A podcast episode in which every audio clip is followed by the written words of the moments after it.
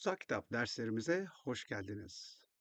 Merhaba sevgili dinleyenler, Yaşam Suyu Kilisesi olarak tekrar birlikteyiz. Bu arada kanalımızı takip edip beğenmeyi unutmayalım. Burada öğrendiklerimizin hepimizin yararına olması için dua edelim. Ya Rabbi İsa Mesih lütfen şimdi gel buraya ve bizim aracılığımızla sen konuş. Dinleyen herkesi bereketle ve onlara gerçeğini sen göster. İsa Mesih'in adıyla amin. Sizlerle birlikte olmak çok güzel. Umarım son dersimizi dinlediniz ve beğendiniz. Günah Dostumuz Değil serisinin son bölümüne geldik. Günah ve dünyaya bakalım. Tanrı, insan tarafından yaratılan dünyanın büyük ölçüde insanın günahkar zevklerine hizmet etmek için yaratıldığını söyledi. Bu nedenle bu dünyayı ne kadar sevdiğimize dikkat etmeliyiz. Tanrı sevgisi ve dünya sevgisi bir arada olamaz arkadaşlar. 1. Yuhanna 2, 15-17 şöyle der. Dünyayı da, dünyaya şeyleri de sevmeyin. Eğer dünyayı seviyorsan, babanın sevgisi sende yoktur. Çünkü dünyaya ait olan her şey, benliğin tutkuları, gözün tutkuları, maddi yaşamın verdiği gurur, babadan değil, dünyadandır. Dünya da dünyasal tutkularda geçer. Ama Tanrı'nın isteğini yerine getiren sonsuza dek yaşar. Burada dünya, insanlığın yolları veya toplum demenin başka bir yoludur.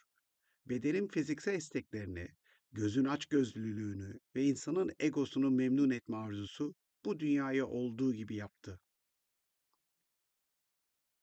Hristiyanlar bu arzular için tasarlanmış şeylere büyük öncelik vermemelilerdir.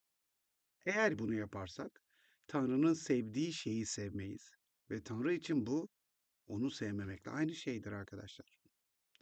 Günahın ne olduğunu, bize neler yapabileceğini ve bizi Tanrı'dan nasıl ayırabileceğini biliyoruz artık. Bize ve onunla ilişkimize gerçekten bu kadar zararlıysa, günahla başa çıkmanın ve ondan kurtulmanın bir yolu var mı? Tanrı insana her zaman yaptığı gibi bir kurtarıcı ve kurtarılacak bir yol sağladı. Elçilerin İşleri 2. bölüm 37-38. ayet. Bu sözleri duyanlar yüreklerine hançer saplanmış gibi oldular. Petrus ve öbür elçilere, kardeşler ne yapmalıyız diye sordular. Petrus onlara şu karşılığı verdi.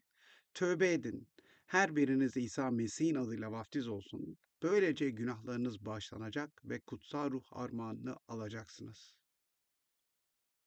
Pavlus'un Elçilerin İşleri 2. bölümde de söylediği gibi günahın cevabı tövbedir ve çok özel bazı eylemler ve tutumlar gerektirir tövbe.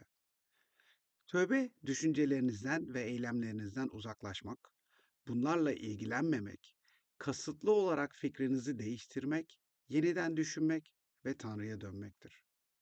Tövbe, eylemleriniz için bir suçluluk veya utanç duygusu ve davranışta bir değişiklikle sonuçlanan bir tutum değişikliği içerir.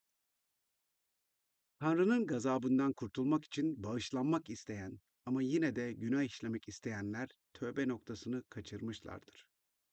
Tövbe, günah konusunda kötü hissettiğimiz ve şimdi günahımızdan Tanrı'ya dönme arzumuz olduğu anlamına gelir. Suçlu zevkimize tutunmak için boşluklar aramıyoruz. Ancak artık yaptığımız şeyleri yapmıyoruz. Geçmiş yaşam tarzımızı geride bırakıyoruz ve Rabbimiz ve kurtarıcımız İsa'yı kucaklıyoruz. Elçilerin İşleri 17. bölüm 30. ayet. Tanrı geçmiş dönemlerin bilgisizliğini görmezlikten geldi. Ama şimdi her yerde herkesin tövbe etmesini buyuruyor der. Günahtan arınmak için gereken ikinci şey İsa'nın adıyla su vaftizine gömülmektir. Her biriniz günahların bağışlanması için İsa Mesih adıyla vaftiz edilsin. Elçilerin İşleri 2.38'de. Vaftiz, İsa'nın ölümü aracılığıyla ölümde Mesih'e katılmamızın bir yoludur.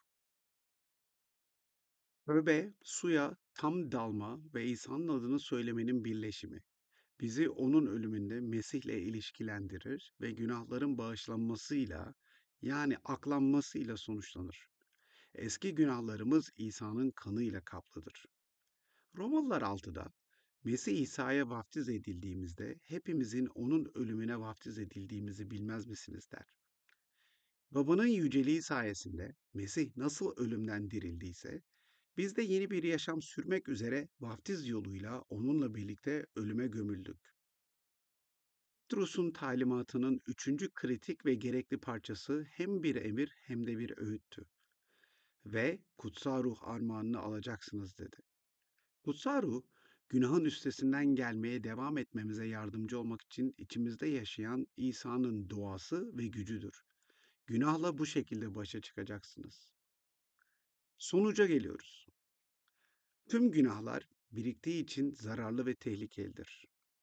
Tüm günahlar isteyerek işlendiğinde Tanrı'yı sevmek ve ona itaat etmek veya günahkar arzuyu takip etmek arasında bir seçim yapmayı gerektirir. Küçük veya büyük tüm günahlar bizi Tanrı'dan uzaklaştırır. Ona yaklaştırmaz. Unutma, ilk günah sadece Tanrı'nın yemeyin dediği bir meyveyi yemekti. Bunun bizi Tanrı'dan ne kadar uzaklaştırdığına bir bakın. Günah senin dostun değil. Bunu asla unutma. Günah senin dostun değil.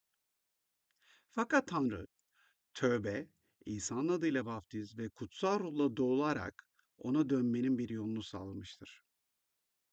Tanrı'nın varlığını kilisede ya da kişisel bağlılığıyla deneyimlemenin onları yaşamlarında günahın üstesinden gelmeleri için nasıl güçlendirdiğini paylaşmalarını isteyin. Bugün bizlere katıldığınız ve dinlediğiniz için çok teşekkürler. Umarım günah dostumuz değil dersimizden bereket almışsınızdır. Bir sonraki dersimizde tekrar bizlere katılırsanız seviniriz. Rabbimiz İsa Mesih hepinizi bereketlesin ve kutsasın.